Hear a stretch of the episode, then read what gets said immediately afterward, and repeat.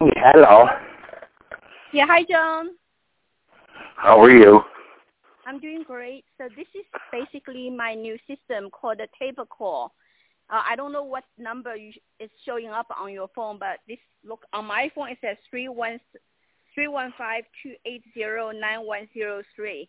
It's the tape a call number that from my phone dialing out to the you know uh, receiver. Are you seeing my number at six three one or you are seeing Yes. three one five? Yes. You are seeing six three one, right? Uh, yes. Okay. So which means that um, when someone receives my call, they still think that it's from, you know, without taping it, I guess, right? Now, Washington State has the two-party con- consent law, which means if I don't tell the other party that, hey, you know, our conversation is being taped, I'm against the law here. That's why I'm double checking with you to see whether, you know, you whether you receive my call and immediately know that this is going to be a taped call. I, I don't have any idea that you are taping the call. I- It doesn't. It doesn't show that. I, I just have your number in my phone book, and it says it says DRL, and I just I just dial it, uh, but I I don't get a notice of of you tape, taping it.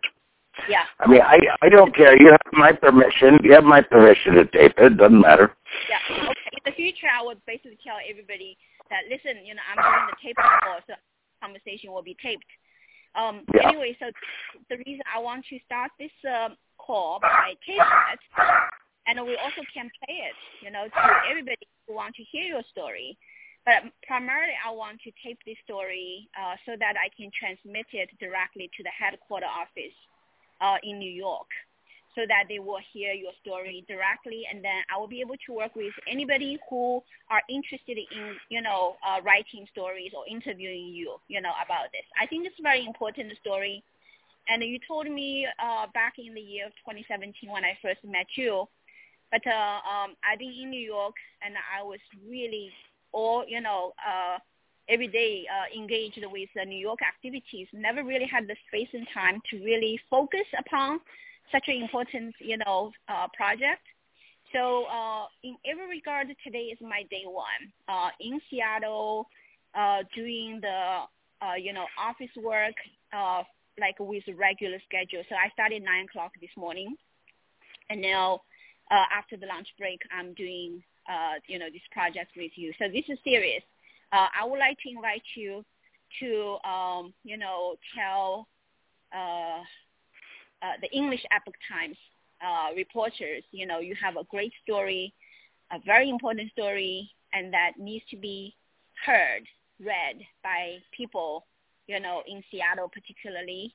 And of course, I think um, the in the content is much bigger than just for Seattle. But uh, I Well, you know, you know the, um, you know the major, you know, like 60 Minutes and those kind of shows, major, major heavyweight shows.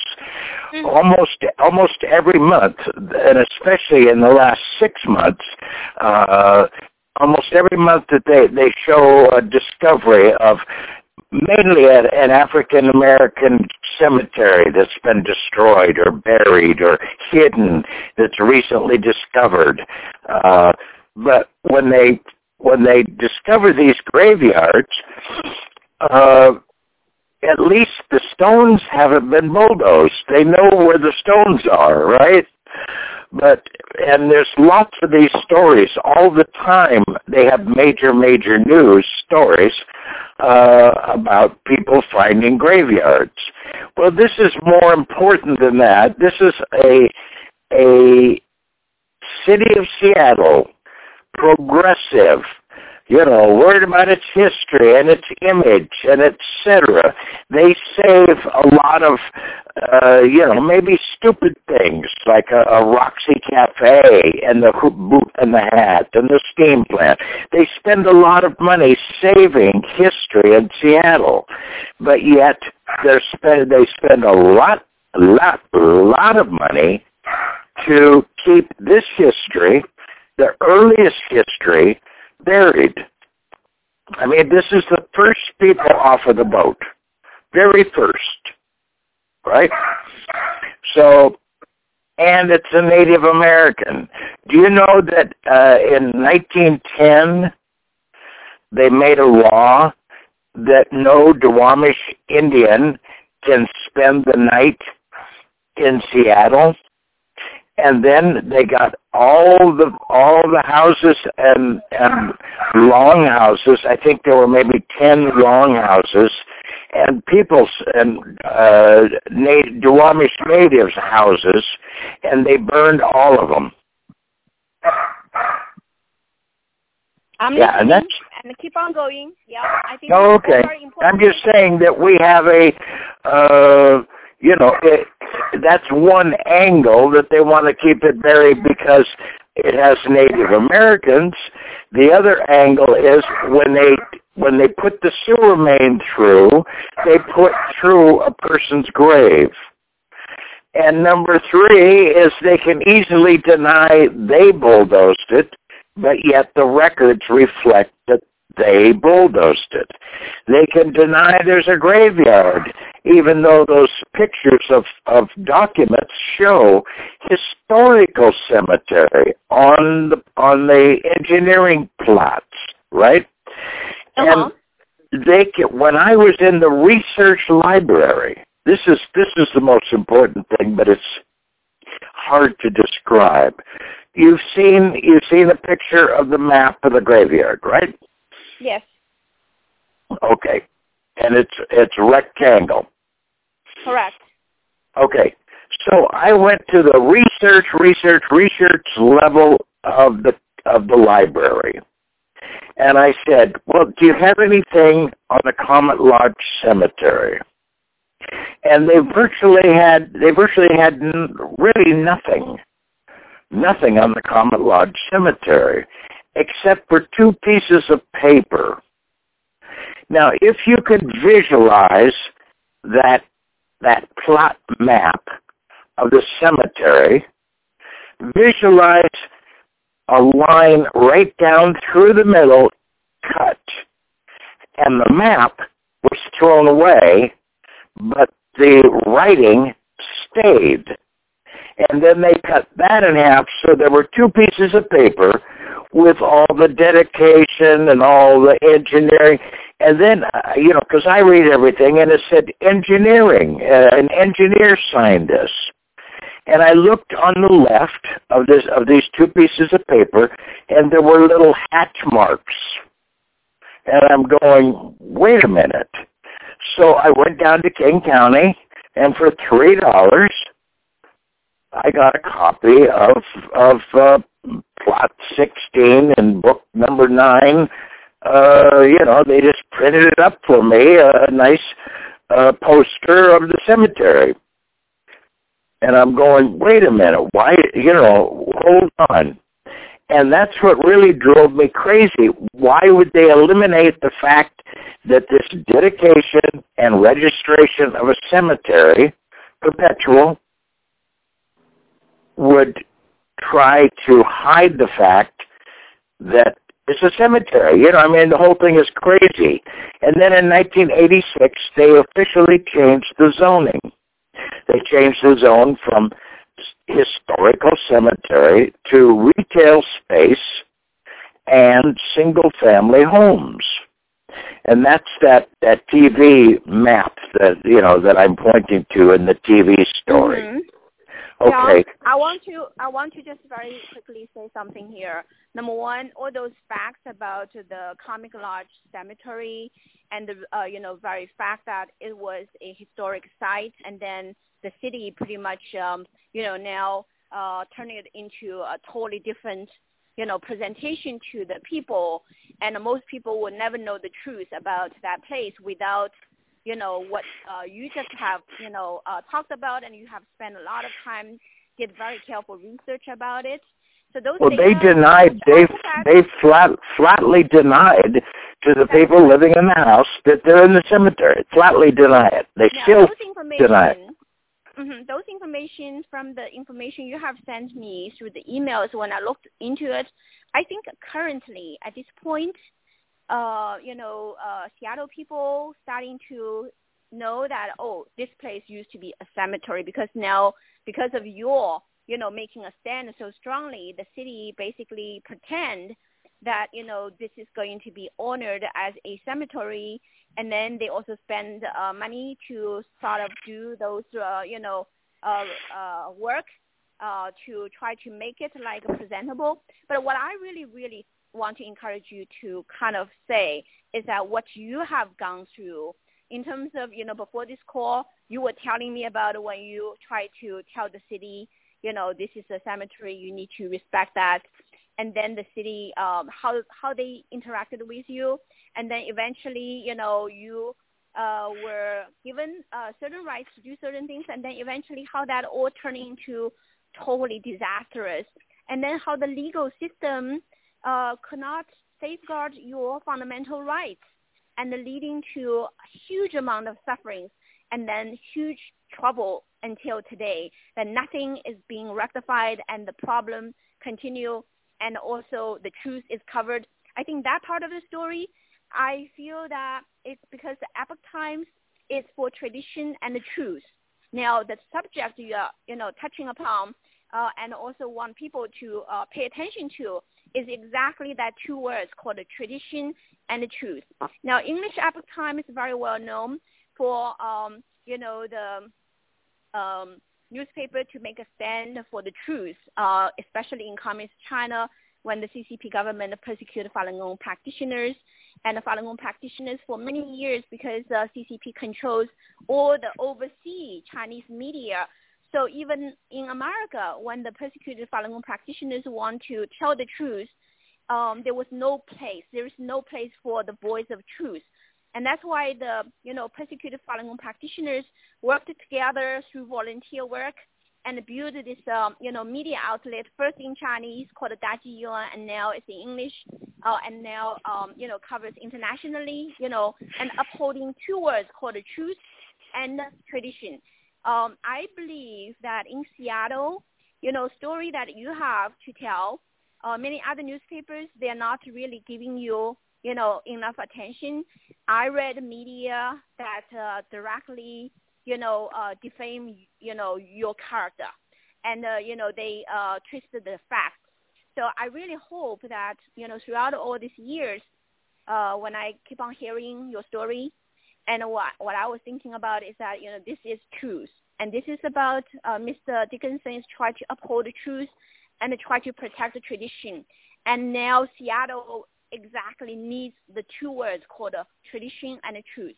Now, the English Epoch Times, I think it's also time to, you know, do some uh, reportings of the real people, you know, the real true story, and, you know, about what's happening in Seattle and what needs to be done here in Seattle. And the good people really need to have a, you know, a place for their voice of truth. So that's why I want you to kind of, you know, let your story, your personal story. Okay, those facts regarding it is a cemetery and the city basically bulldozer it and then cover it up. And you know, right now still is uh, uh, you know uh, having a lot of troubles and all the troubles, this and that. You can also tell. But what I really think needs to you know be told, I'm very concerned is about when you stand up for the interest of the people of Seattle when you see something that is going so wrong and you're so concerned about the future of Seattle, and when you try to do all the right things and how the system, you know, the government system, you know, those people who are elected by the people uh, to be elected officials, and they are how they handle the situation and uh, how, you know, also I know that you are now, um, you know, uh, going through the process of wanting to be an elected official and uh, I think to uh, let the Seattle people know who you are, uh, what you have gone through, and why you want to, you know, run for. Well, let me let me say this. That, that's what I want to do. Yeah. Okay, yeah. Let me say this. Before I got involved, 22 other groups and nonprofits tried to save that graveyard. 22 before me. And I just promised my ancestors, my descendants, I promised neighbors and my friends that I wasn't going to stop. Right? But 22 other groups from the 30s all the way up into the, uh, you know, the 1900, whatever, uh, 22 other groups had tried to save that graveyard. 22. We really need to get the story out. Um, you know, you yeah, it would be a good story. It'd be a good, yeah. good. Uh, you know, I could, I could supply because they have a digital uh, uh, platform also. Epoch Times, they have a digital, and it'd be nice to have uh, lots of visuals, lots of you know movies and and photographs and JPEGs. You know, in the Yes. digital ed- edition, and then it could. That's I know, I know. You as know, I, matter of fact, as a matter of fact, the English Epoch Times uh, and the Chinese uh, uh, Epoch Times Daji Yuan, and they actually work with the TV group called the NTD TV, New Tang Dynasty Television. So these Yeah. three media group, they are actually forming one company. I think it's called the the, the Epoch. Uh, the Epoch Media Group, okay. Right, So, you know, right. if I'm, a I'm, I know, story- I know Epoch Times. I know them very well. But see what you Yeah. can do. See what you can do. I will wait here for you. Um, so what I want to do is that I'm taping this, you know, phone call conversation with you, and I want to, you know, uh, kind of give them a very um, short brief of the key points of, you know, this project, media project. Can you, um, you know, give a very short brief uh, on the phone, or you want to do a writing brief so that I will transmit your brief to the headquarter office in New York? No, I mean if you if uh, this this phone call is a bit long already, but it certainly I, I could I could tell you that uh, uh, you know I, I how I started on this project was Yeah. I went back. I went back to school to get my master's in business administration, and right at the time I was starting to do my MBA, my my relatives, including Shirley, who died this week, came to me and they say, we, we found this graveyard. It's all overgrown. And we found this graveyard with our, our ancestors' stones. And I'm going, huh? And so I changed from my MBA to an MPA, Masters in Public Administration, to administer nonprofits and hospitals and government, right? So, uh, you know, I started on this project and I worked on it for several years and then, and then had my, that was my master's project.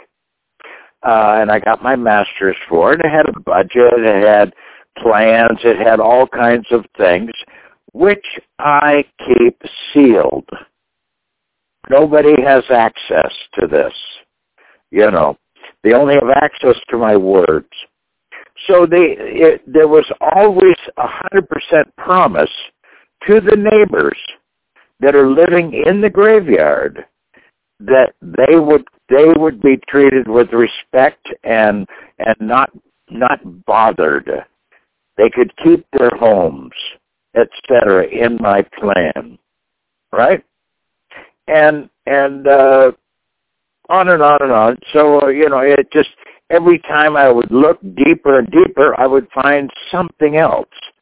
I'm going, oh, how did this happen?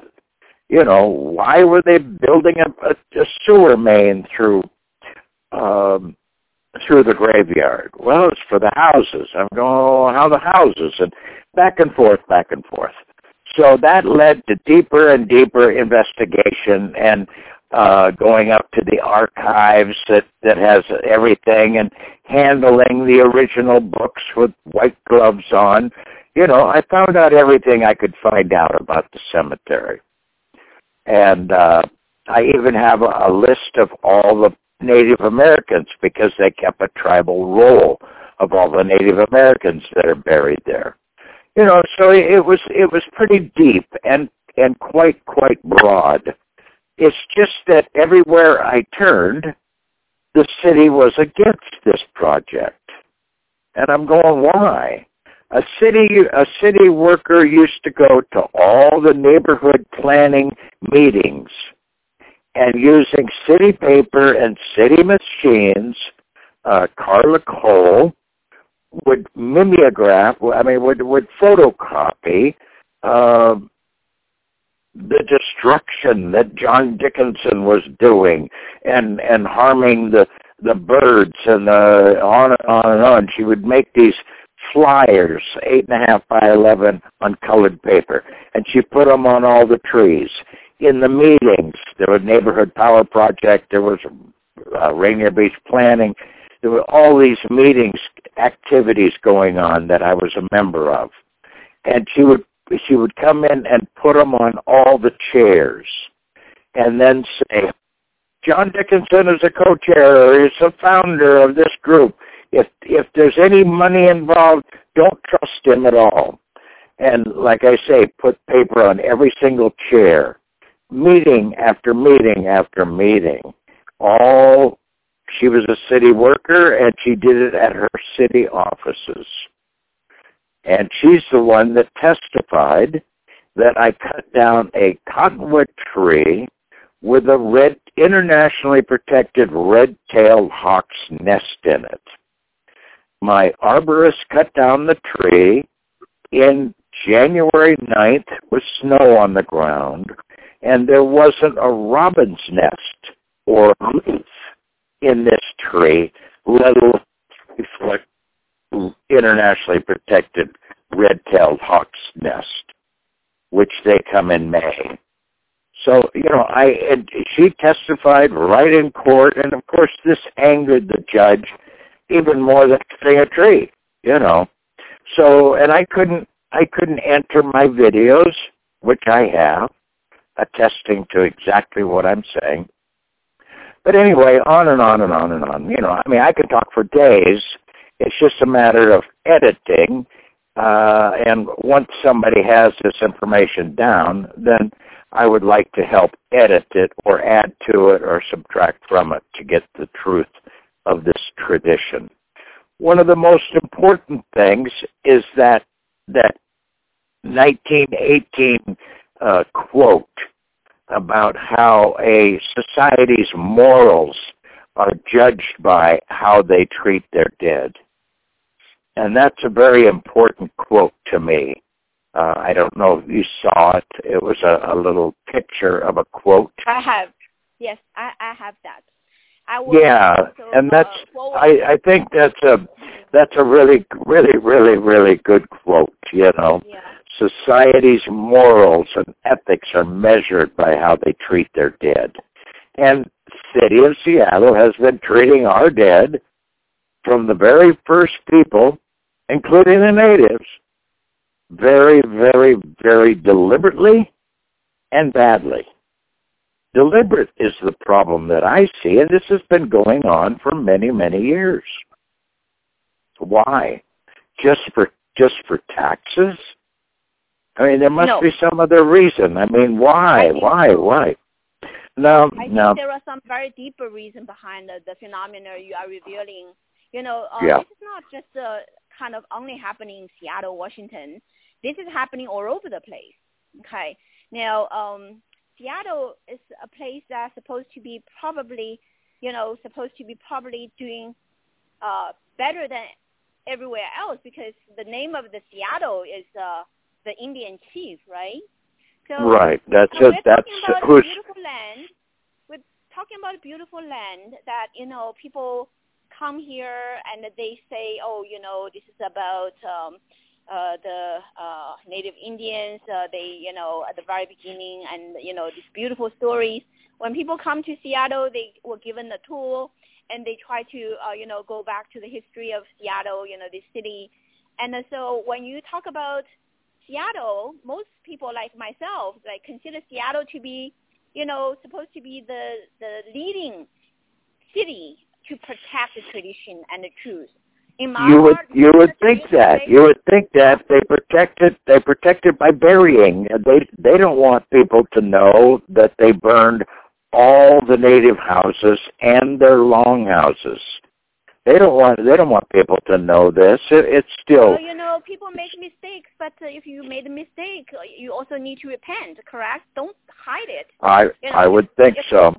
Yeah. But I, I never I never mention I never mention money uh when I'm talking about the graveyard. I never mention that. So you know that that's kept on the side. I've never asked the city for any money. Never once did I ask the city well, for money. I I heard feedback from the community members that how wonderful you have been, you know, to volunteer your time and to go clean up the place and you know make that place uh good. I mean, you really put your heart and efforts years after years to do volunteer work as a nonprofit organization leader, and you know to do research, you know to uh voice your concern and to try to communicate with the leaders of the city. And uh, what I what I see from my perspective, you know, by reading uh, your writings and uh, reading the posts of other people, and you know, hearing the uh, podcast of other people talk about it, and also, you know, um, in every regard of my interaction with you throughout of all these years, I know that you know you've been basically persecuted. In my eyes, you know, I, I myself a persecuted scholar, and in my eyes, you've been persecuted in America by the same kind of dark force that may be under a different name. Remember the other day I was telling you, I said, you know, uh, when you run elected officials in Seattle, definitely make a strong stand to say no to CCP and to, uh, you know, let uh, the Seattle people know that, you know, you make a strong stand, you know, for right now the uh, biggest problem of Washington State has quite a lot to do with CCP infiltration.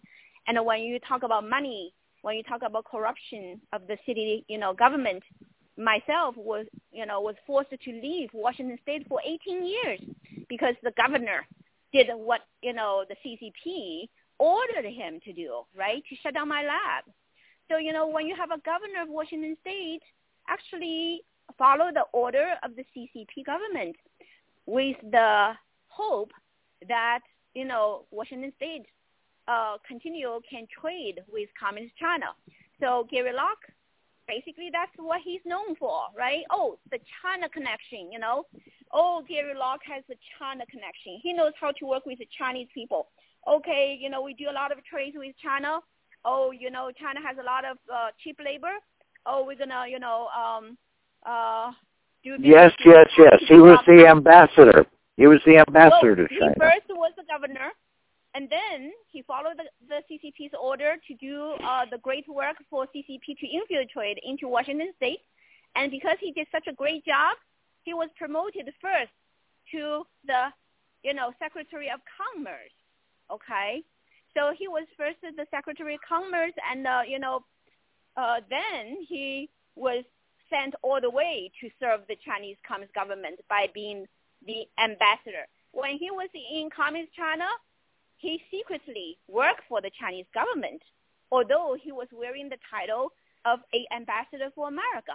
This is how how terrible, you know, this has been happening to America throughout of all these years. You know, almost every governor have received the money from the Chinese government, have received you know, uh, invitation to go to China to have a wonderful trip, uh, and were entertained, you know, by you know, all this uh, great food and uh, luxury. Um, once those people went to China, had a trip and returned, they are for communist Chinese government.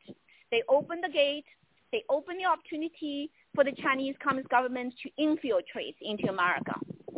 This is what ha- has been happening, but the first state that started to do that is Washington State. Gary Locke yeah. was the first yes. governor. I, I I agree with you about Gary Locke and everything, but I I have to I have to put the phone down. Okay, okay. So let's let's talk some more then. I will I will then transmit this all the way to the headquarters office of the English Epoch Times. Okay, and okay. you know let's see whether they want to uh, start to work on this pro- this uh, you know media project. I'm very interested. If they're not going to do it, I'm gonna do it. At the Okay. Okay. Sounds good. Alrighty. Thanks. Bye bye. Bye bye.